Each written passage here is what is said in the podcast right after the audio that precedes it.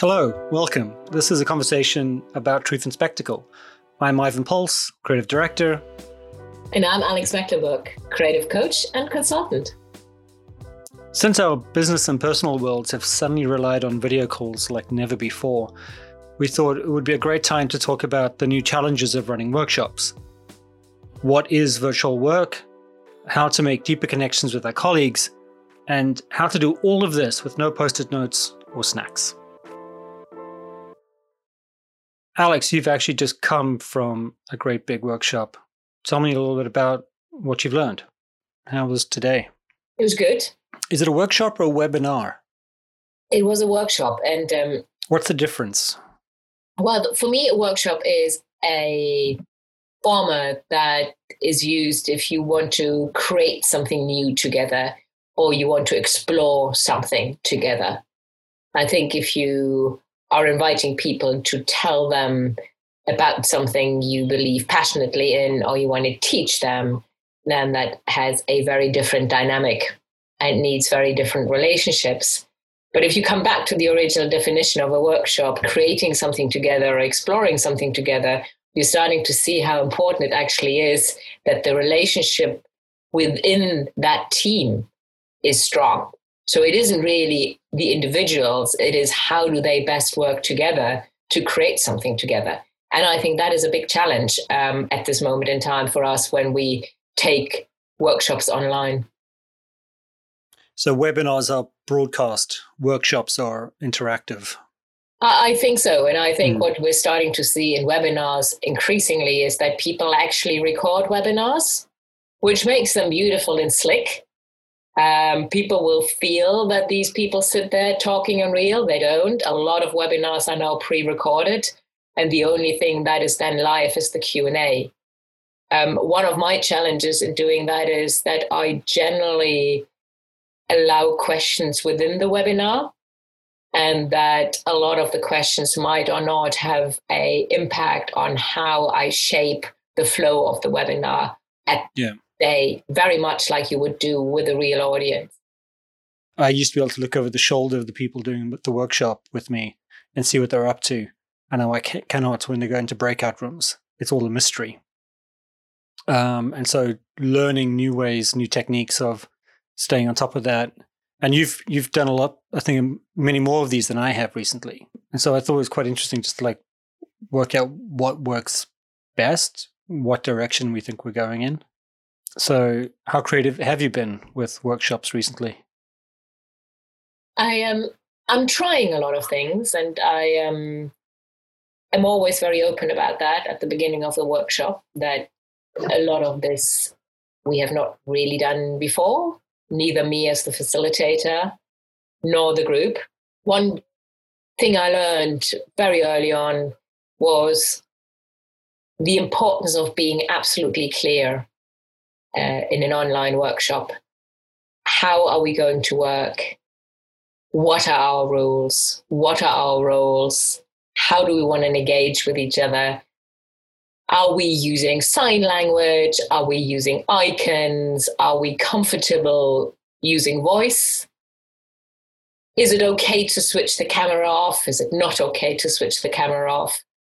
Um, with that in mind, I now generally calculate additional 20 minutes of each workshop for a checking in with people, creating some sort of connection with each other before you start the workshop, and then agreeing on how to run the workshop. I think because it is still a very new format, and um, whereas we are all pretty comfortable on real life workshops, most of us know how they work. We need a bit more guidance when we have online workshops. A lot of that is as a participant, you don't actually get to go to a lot of workshops. They're quite a rare occurrence. And it's quite easy to look over at the person next to you to see how they're dealing with the situation, then you mimic that. And now there's no one to look over at. It's such a strange thing. I was running a workshop last week where you couldn't cheat. You couldn't look over someone's shoulder and like work out how else you might answer the question. Whereas we were so used to cribbing as much as we can. I thought that was quite an interesting uh, kind of way of approaching this. Is like, how do we introduce cheating into the system. I love that. I also love the thought on that because cheating really has a lot to do with control. Okay. So, how does the control work between the facilitator and the group? And cheating very often is a way of taking control. Hmm. Um, so, I love breakout rooms. I think breakout rooms are really important, not just to create smaller groups, but actually to allow intimacy in those groups without a facilitator, to allow those groups find their time, their language, without the feeling there's somebody on the other side of the screen who can constantly judge what I'm saying and what I am not saying. And um, yeah, giving giving the group space to work through things themselves, I think is really hard online because there's a temptation to constantly meddle with everybody. Yeah, there is, and I have felt the pressure to meddle working with my team and wanting to see what they're up to, but also to help them along because you've got a fairly clear idea of what the point of an exercise is. Right? Uh, if it's a drawing together exercise or a writing a new story, uh, how to answer a question or how to explore a question. And when they start going off the rails, there's no way to bring them back in a traditional way. Like if you just kind of, you know, wait for them to do it, you get a bit of a hodgepodge. So I think there was something quite interesting in the the dynamics of of how we do that now. The other thing that you were talking about there was mm, having that time in a smaller group to set up your own language, to create your own shared understanding of of not only the question you're trying to answer, but also the the way you're going to answer it is is kind of quite an interesting part of workshops that I think virtual workshops ignore quite often now because it feels like what is the answer? Quite transactional, as you put it. The transaction of I did a workshop, I got a result. Whereas the relationships are the thing that actually makes companies work. Yeah, I think um, often, you know, I get asked, can you facilitate a workshop? And this is the outcome we want to see. Or people are even more descriptive. They go, this is the output we want to see. I think workshops are becoming so much more valuable if you start to see them as a maintenance tool of building and maintaining and strengthening relationships in the team. But for that to happen, you need to make sure that your transactional value and your relationship value really is equally measured. And very often I see people not dissing, but kind of going, well, you've get to the point. We, we need to get through this. Um, and you, as a facilitator, just feel that the group isn't in the space at the moment to do that, and that it would be potentially possible, but not an experience that bonds and that allows to build together. Do you think teams who are probably quite used to working very closely are having to relearn how to work together. I think so. There are there are some interesting ways where remote workshops actually help. So one of the guidance that you're looking at when you think about coaching teams, looking at relationships and systems rather than individuals is is the team able to listen to all the voices in the team? Does everybody really understand what everybody wants? That can be much easier online. You can actually create a, much spa- safer space for people to tell the rest of the team what they think about a subject. And they might be a little bit more intimidated if everybody would stand around in a circle looking at you. So I think, like with everything, there are things that are very helpful. And then there are things that we just need to understand better to be able to use better. How have you found using the technology?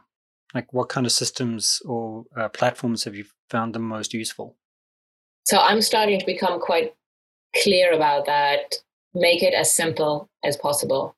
This week, I ran two rather heavy workshops. So, workshops that were dealing with a lot of complexity. And what was really important for me was to not add complication on top of that. Yeah. So, the subject matter was complex, but the way the teams should approach that should be simple. So, all I used was um, Google Meet and Google Slides. So, Google Slides was our collaboration platform it was a beautiful way to work. We gave different teams different pages within the slides.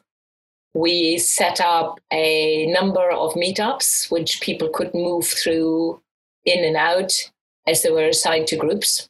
And nobody had any worries about the technology because that is a company who works solely around G Suite. They are working in the open. And the feedback we got was wow, We've gone a lot of workshops in the last two months. We've never done them oh, on Google Meet and with slides. And it is so easy because we know exactly how to work with them. Yeah, uh, at what3words, we use Open Docs for pretty much everything, you know, script writing to storyboarding, creating uh, presentation decks for clients. And the uh, workshop I ran recently, I used Google Slides, not because I thought it was the best platform, but because it was the most expedient. And I and I couldn't quite work out how to make some of these other systems work quickly enough. So it was a bit of a hack together deck, and then I gave everyone access, and it worked perfectly fine. No, there were no complaints, which is usually a good good sign in my world. But they they were familiar enough with how bad slides is as well that they there was no pressure to do something pretty. It's okay if it's a bit crap. And I thought that was an interesting, yeah, interesting way to work. You also fill up 25 pages of deck pretty quickly, and you have an artifact at the end of it without anyone having to sit there and type out all the post it notes. That's a task we've done before. You've done a lot of that. I think that is a really interesting one. So obviously, I have tried Miro, Mural. I've just done some work with Whimsical, and they're all, you know, whiteboarding apps that help you. What I find very interesting, though, is that they're all mimicry or mimic um, a traditional design thinking approach. Um, here is a question here are virtual post-its. I find it really interesting to actually step away from that and explore how can I work, how can I use technology to do things that we might have not done like that in the in the real world. So drawing together, no mm-hmm. no post-its anywhere.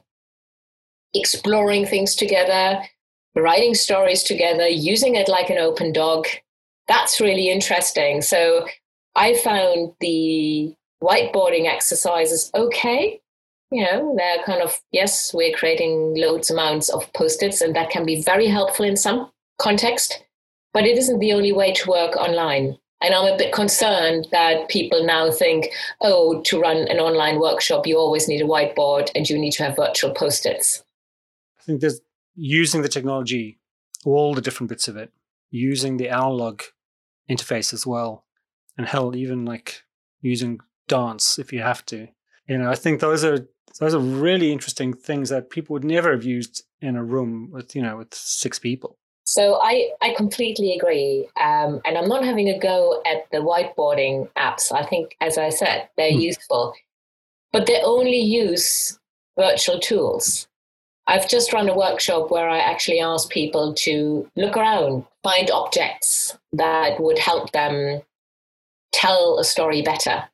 As you said, either hold them up to the screen, take a screenshot, paste it into the Google slide. There is a beautiful way of everybody being able to speak visually. You know, people who are very scared of drawing can either blame the technology and say it's really hard to draw on the technology because everybody's drawing looks a bit shit um, unless you're really good in it. But actually, being creative and starting to think about it and starting to use this idea of scrapbooking as a way of ideas finding is a super interesting one.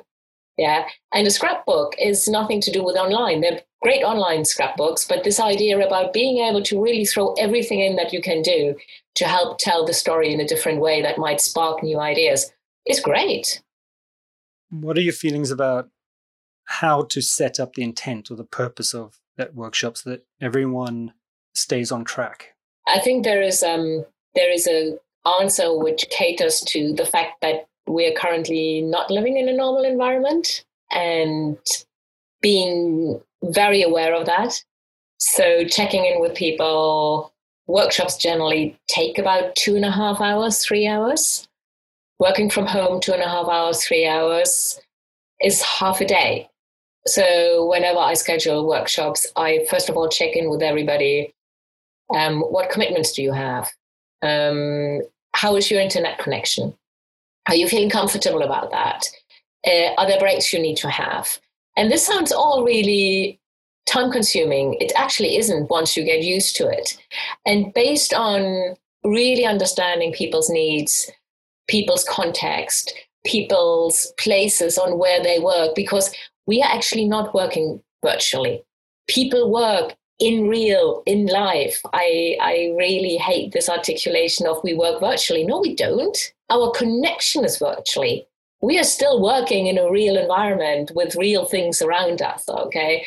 And those need to be thought of.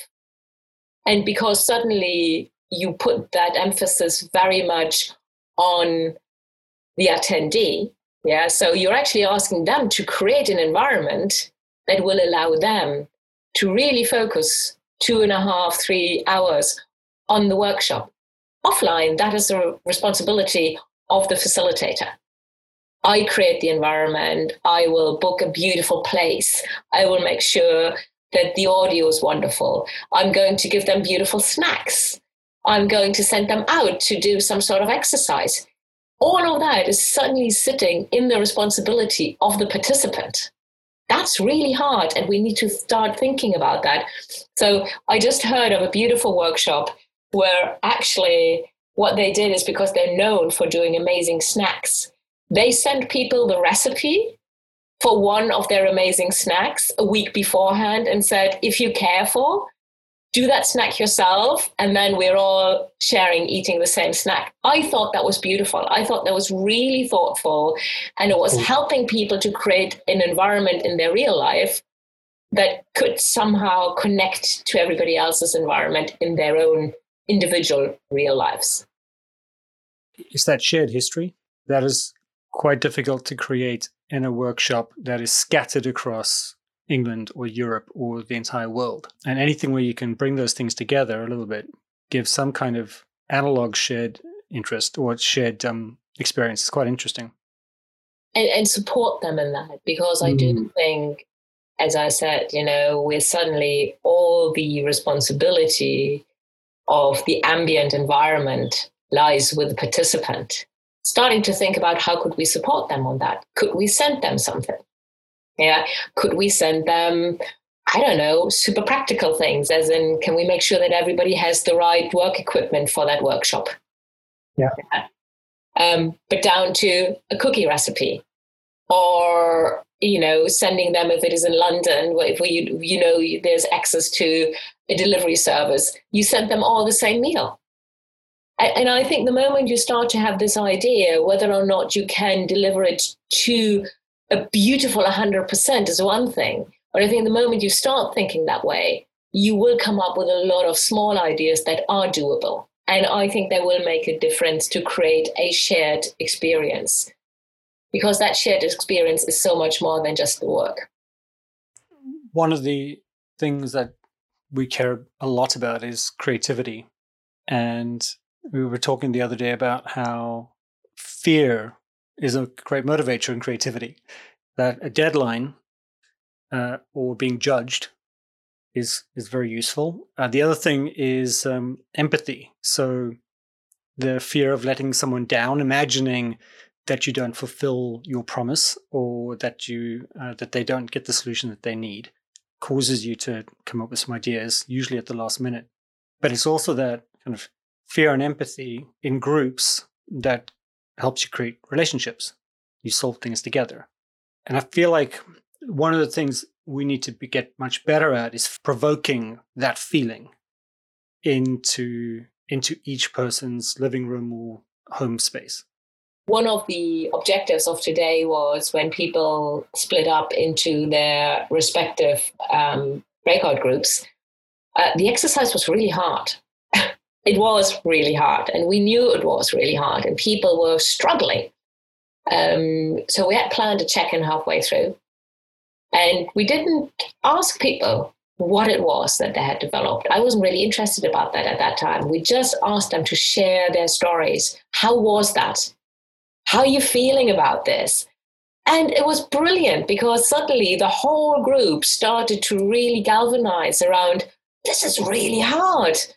And, you know, I went very provocative. I said, I know it's very hard, but I also know that you will be able to do that. And frankly, I won't let you go before you have done that because that is the brief you gave me.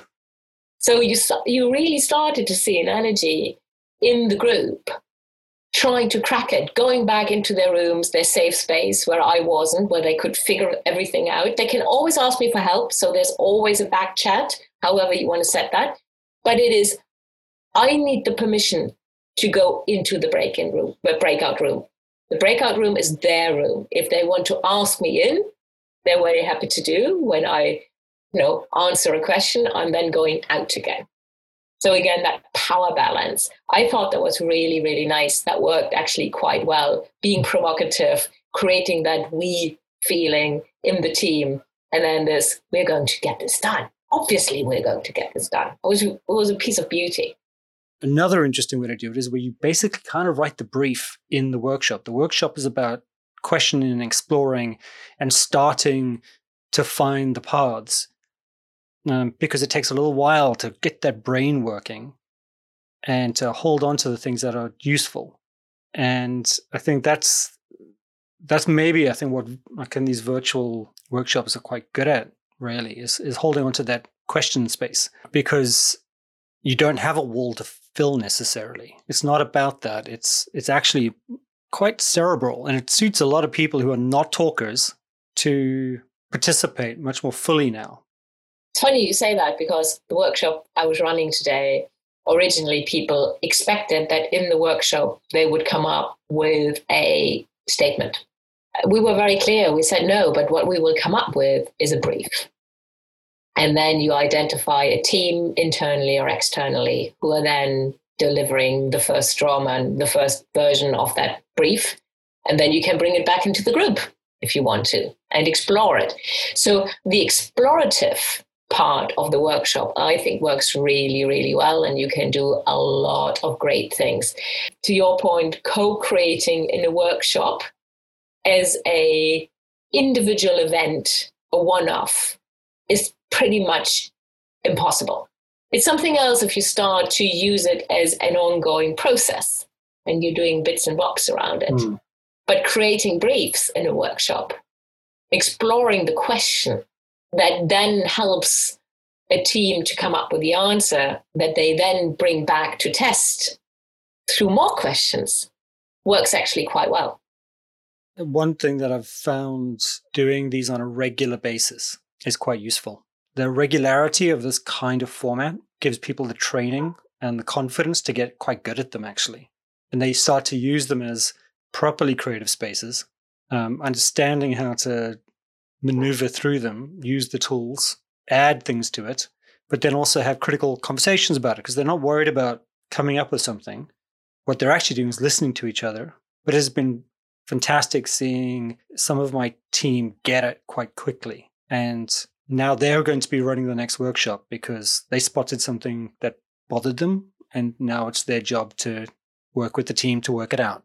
So, this is something I love people inherently know that workshops are a good thing. The big barrier to workshops in the real world is setting them up, getting everybody to the same space, budget, availability. Okay. That has really disappeared.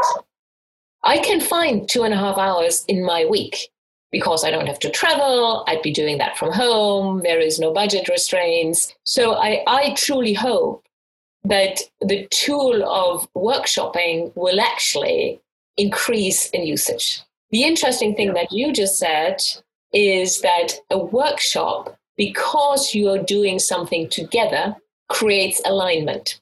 And from a coaching point of view, I see a difference between alignment and agreement. If I align around a question, and I understand the question, I understand the many ways that people see that question, getting an answer fed back afterwards. I'm much more open to accept an answer that I don't agree with 100% as long as it is aligned. So in team coaching, it is very rarely about agreeing with people. It is about understanding each other, understanding where you're coming from, aligning around the purpose, the question, what are we set up to do, which then allows you to be much more empathetic when it comes to different interpretations of answers. That is a helpful thought construct for how workshops might you work very well in this new world of blended online offline working i was having a conversation with a colleague today about what our new work life will look like. What what, what will be office? What will be video? What will be meetups? Uh, how often will we do these things? And it's a great big question mark. But these are good questions. You know two months ago they were horrible questions and now it's you're choosing. We get to choose again.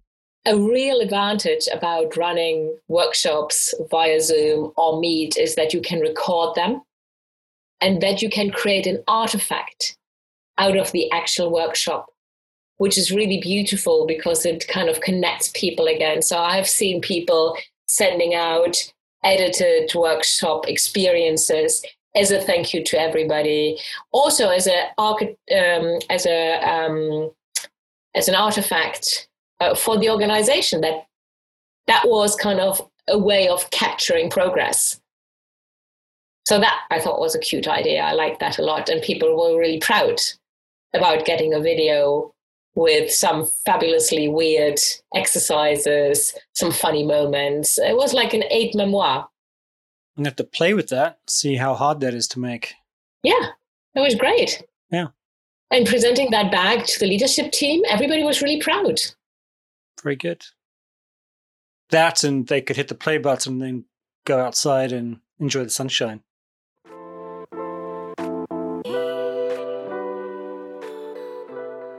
Thanks for listening. Look after yourselves wherever you are and keep creating. If you have a big question or you'd like to run a workshop with your team, check out our website at truthandspectacle.com. Alex and I hope you enjoyed the show. And if you have any questions or comments, you can find us at truthandspectacle.com or on LinkedIn. Just search for Alexandra Mecklenburg or Ivan Pols. You can also find us on Instagram. Just look for at Truth and Spectacle. Extra thanks to Richard and Robin for their never ending fortitude and social distancing. This was recorded in London and Huntingdon and has been a Truth and Spectacle production.